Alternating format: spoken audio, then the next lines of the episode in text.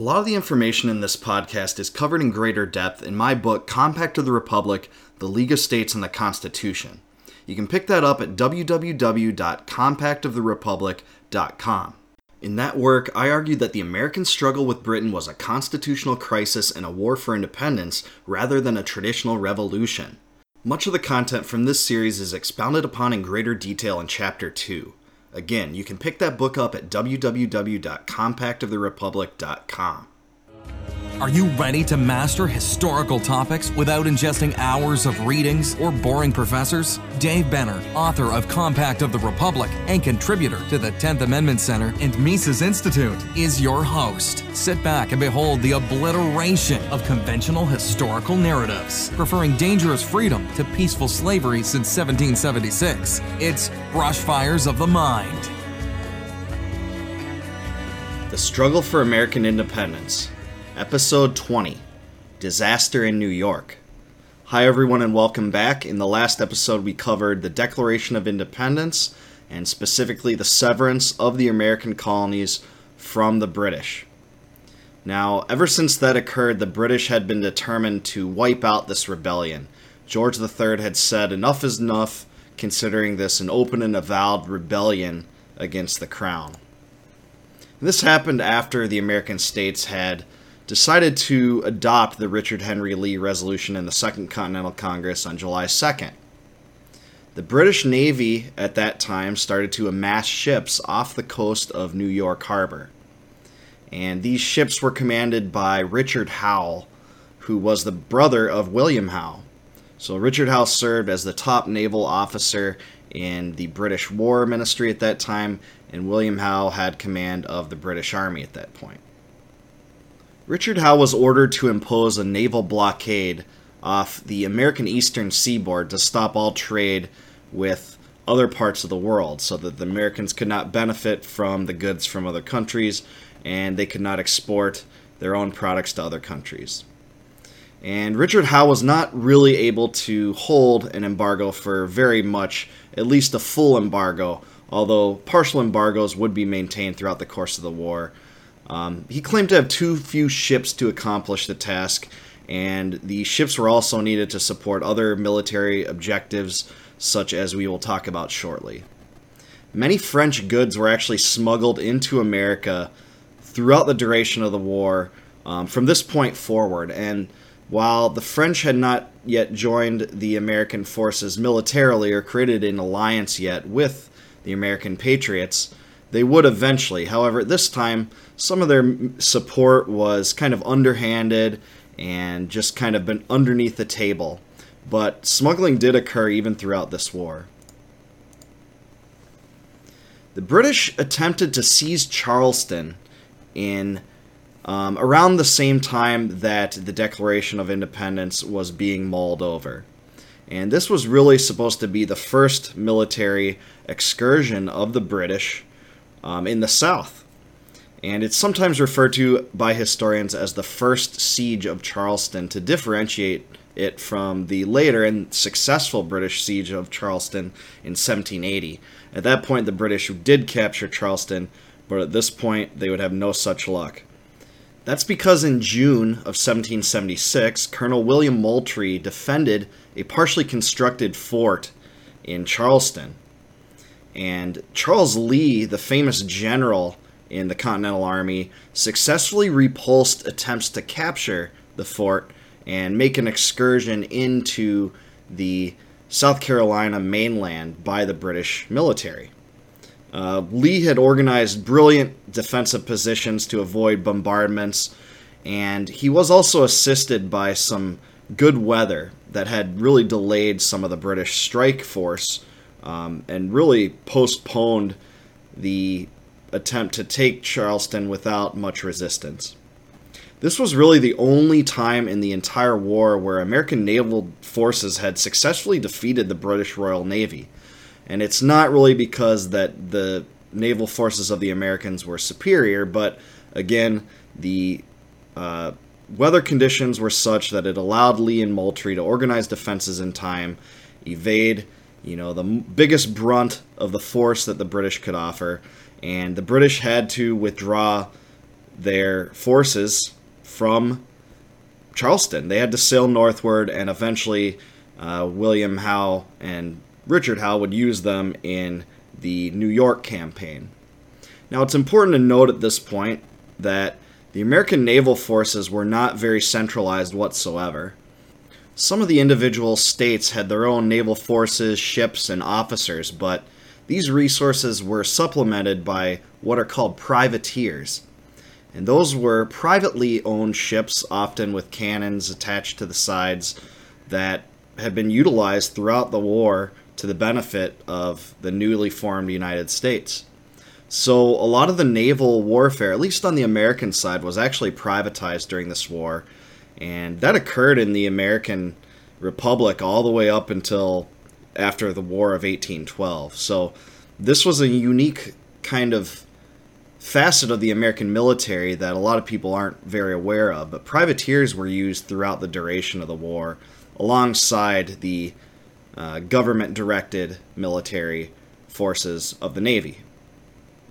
Charles Lee, after kind of winning the day by saving Charleston, obtained some prestige in the Army at this point, and soon travels to rejoin Washington in New York to link up with the main force of the Continental Army. Now, Charles Lee, we haven't gotten to talk too much about him yet, but he was certainly infamous and strategically, he couldn't have disagreed with Washington more about how to fight this war. Whereas Washington had kind of cast doubt upon forces that weren't professional military forces because he thought they were too undisciplined, too unruly, and would not be able to be as successful, Lee thought that militia forces should be the backbone of this entire endeavor. And Lee was a huge proponent of what we would now call guerrilla warfare using local forces that were familiar with territory to fire upon troops, hide behind trees, kind of utilize a disorganized type of resistance toward conventional military forces that were used at the time. And that wasn't in all the cases. I mean, Lee was a professional soldier, but he certainly saw the value in this. Also, Lee was something of a classical liberal radical, whereas Washington, although he favored independence, was more of a conservative leaning person, at least in terms of the military uh, paradigm of the day.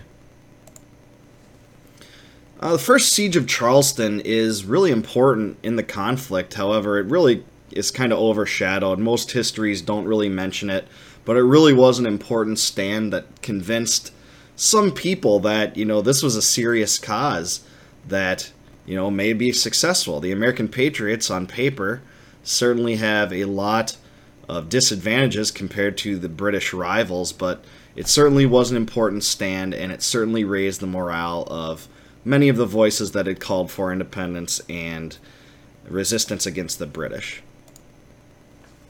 Now, after Lee links up with Washington's army in New York, it is determined that some stand will happen. Washington will make some defense of New York there, and it was just imperative to hold off Howe's invading forces, which everyone knew were coming, because Howe had been determined to end this thing as soon as possible. Most people that had looked at this war objectively had said, well, the Americans should probably, on paper, be squashed pretty quickly. So William Howe's forces landed across the harbor eventually on Staten Island and grew to about 32,000 troops. Now, not all those troops would actually be used in the Manhattan invasion, but he had a considerable army. Keep in mind, this is at a time where Washington's force, I think, was about 12,000 in the Continental Army. So, William Howe's army dwarfs that of Washington's and the Continental forces. However, there were many forces at that time that were uh, militia forces that were up there and not considered generally part of the Continental Army as well. So, at the main part of the battle on August 27th, Cornwallis and Howe attack and surprise the Continental Army, which at that point had been kind of in the northwestern part of Manhattan. Uh, the Patriots were forced to retreat en masse and completely driven out of New York proper um, in a matter of weeks. This was a huge disaster for the Continental Army. There was a 20% casualty rate for the Patriots, and at one point, Howe's army swings around the flank of Washington and is almost able to capture the entire Continental Army. This was a huge blunder, and Washington certainly got a lot of criticism for this. For quite a long time, actually, Washington had remained stubbornly opposed to abandoning New York and really decided to fight on what's called Harlem Heights for a long time. Um, sometimes this battle is also called the Battle of Brooklyn Heights. But really, he got a lot of criticism for not really mobilizing the army quick enough to kind of abandon this, knowing that the situation was way too risky to continue a stand on Manhattan. One of the pr- people that actually criticized Washington, as we'll see, was Charles Lee. The casualties were such that the Americans lost the most in the Battle of Long Island, or as it's sometimes called, the Battle of Brooklyn Heights. The Americans had 300 killed and about 1,000 captured, which is a considerable amount of forces. Remember, Washington's force was about 12,000, so about somewhere about 8% got captured. And remember, Washington's behavior was such that he risked having the entire army be captured by Howe at this point. The British had only 59 killed and about 300 wounded or missing.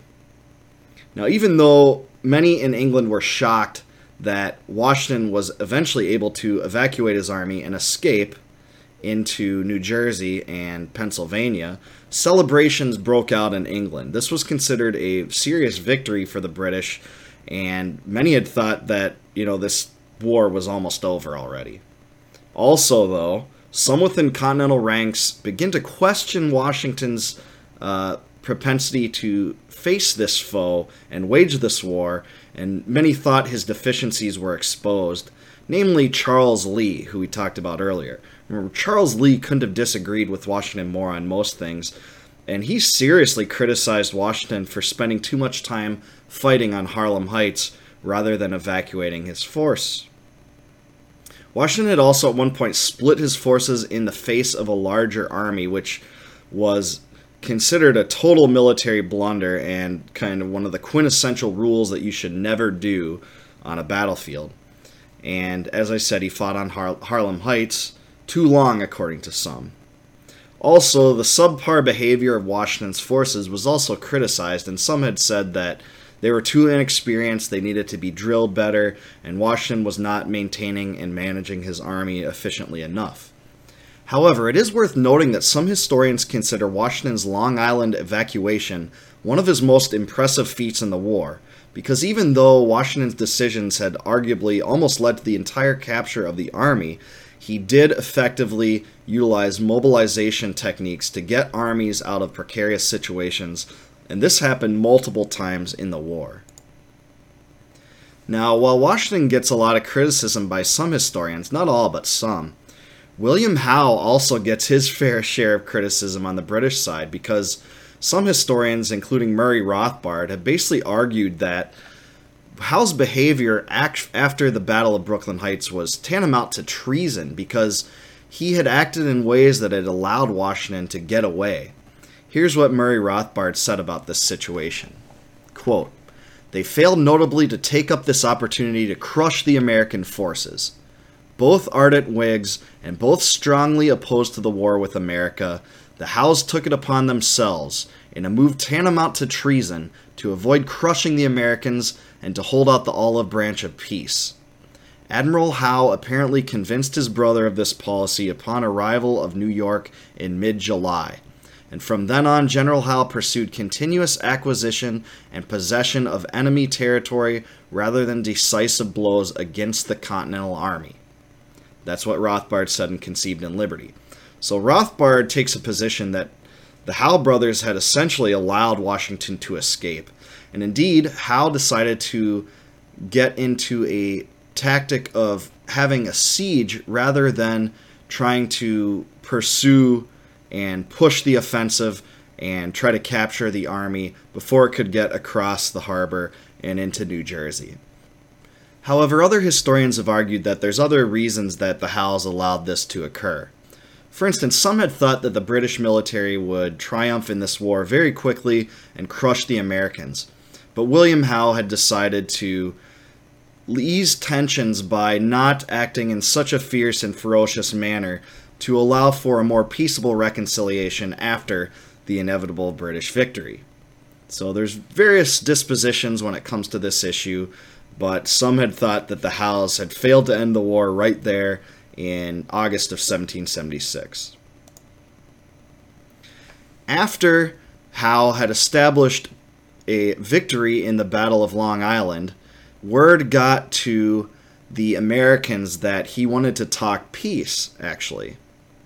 And what happened there was the British had captured Major General John Sullivan of the Continental Army and sent him back freely to the Continental Congress with an offering to set up a peace conference. This became known as the Staten Island Peace Conference, and it was attended by delegates from the Continental Congress. It was composed of Benjamin Franklin, John Adams, and Edward Rutledge. The delegation was instructed to, quote, ask a few questions and take Howe's answers, but had no other authority to make any decisions there. Many had thought that this was just going to be a facade, that the British didn't have any intention of allowing the peace to remain as long as the states would be independent. And really, the delegates had no authority. They were also worried that, well, Howe and his brother don't really have any real political authority either because the British War Ministry or the British government would ultimately have to make these decisions, not the top commanders of the British military. Howe, at that conference, demanded that the Continental Congress rescind the Declaration of Independence. And at that time, that was just an impossible prospect for the delegates, and they had no authority to go back on that.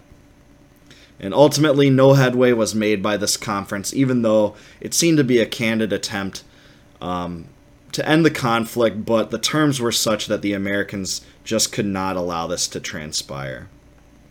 Remember, both Howes were Whigs and really had sympathized with the American cause, but they were not able to persuade the Americans to abandon the Declaration of Independence and the idea that these independent states would be recognized polities. That was just unacceptable from the British standpoint. And ultimately, no headway was made by the conference and it is usually rarely mentioned because it made no headway.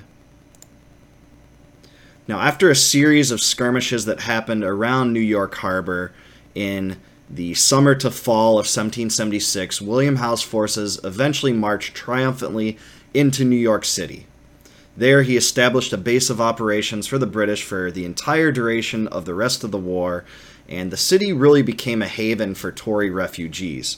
Tory pro British sentiments were popular in New York through the next few years, and it really was never under threat of being taken over by Washington until the very end of the war. The British also engaged at this point in a large scale counterfeiting operation, and this was done by the British in attempt to sink the New York economy and the American economy in general.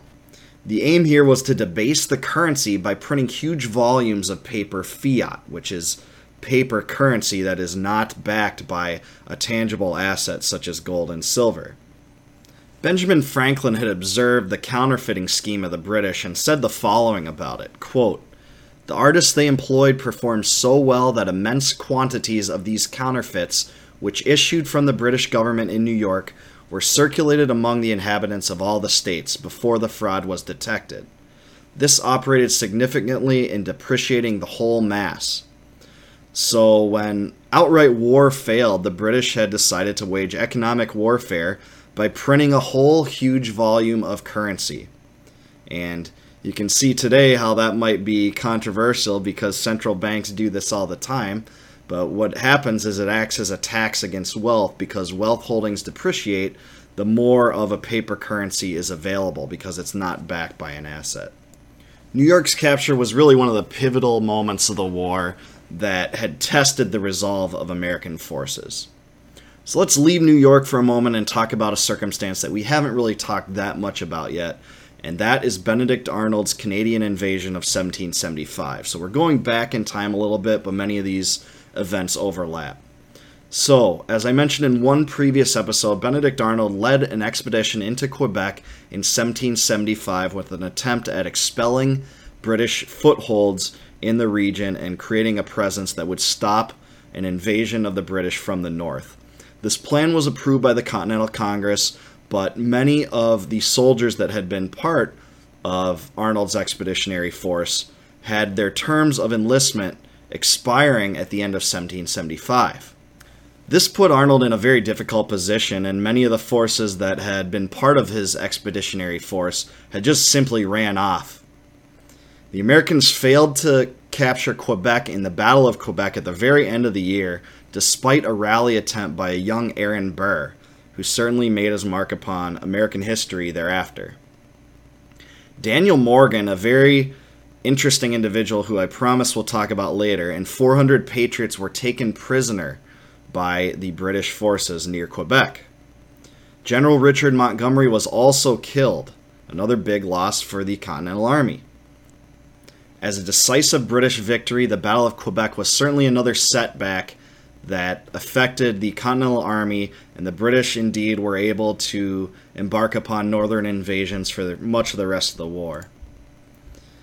Battle of Quebec doesn't also get much coverage in mainstream histories of the war because it was kind of a short lived excursion that proved pretty bad and negative for Benedict Arnold.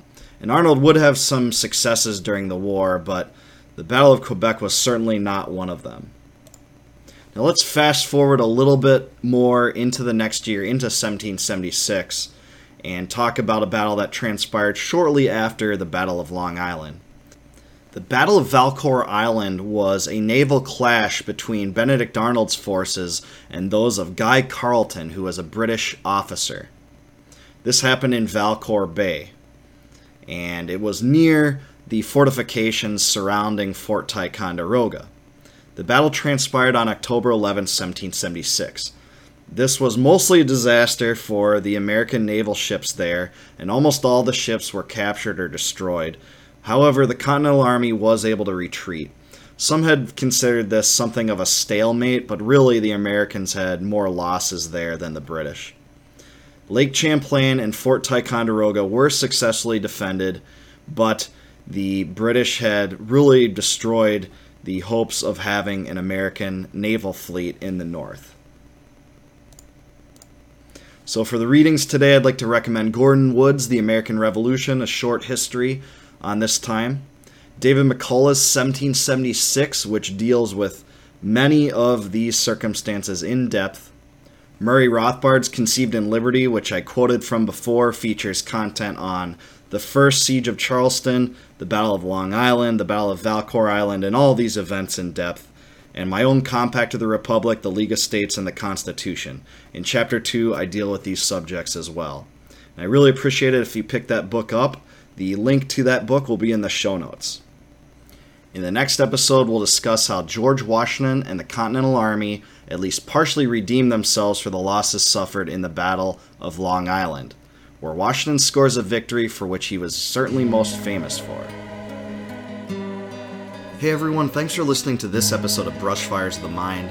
If you want to subscribe to this podcast, drop by my website, www.davebenner.com click podcast, and you can subscribe right there.